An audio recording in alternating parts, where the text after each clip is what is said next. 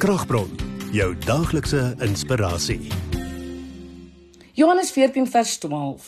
Dit verseker ek julle, wie in my glo, sal ook die dinge doen wat ek doen, en hy sal nog groter dinge doen omdat ek na die Vader toe gaan. Ek kuier onlangs saam met 'n vriendin by haar dogter met drie woelwatermannetjies in die huis. 'n Mens kuier op 'n ander manier wanneer jy 'n oogie moet hou oor 'n 1-jarige, 'n 4-jarige en 'n wyse ou boet van 8 wat eintlik 'n bietjie geïrriteerd is met die kleintjies.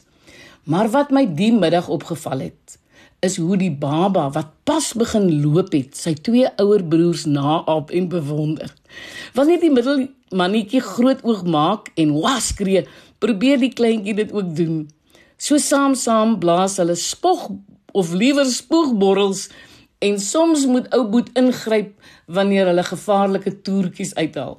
Dis nie nodig om vir die baba 'n preek af te steek oor sy vermoëns nie. Hy doen gewoon wat hy sy broers sien doen. Want sy koppie sê vir hom, as hulle kan, kan ek mos ook. Waarom waarom aarzel ons as groot mense so om te glo wat Jesus hier in Johannes 14 vir die mense sê? Wie in my glo, sal die dinge wat ek doen kan doen en nog groter dinge ook. Miskien moet ons by babas en Petrus gaan leer om net blindelings te glo en in oorgawe na te aap dit wat ons van Jesus weet.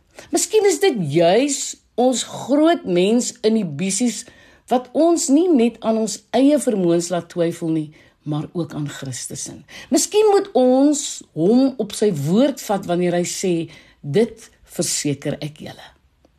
Here help my om werklik te glo dat ek alles kan doen wat U vir my beplan het.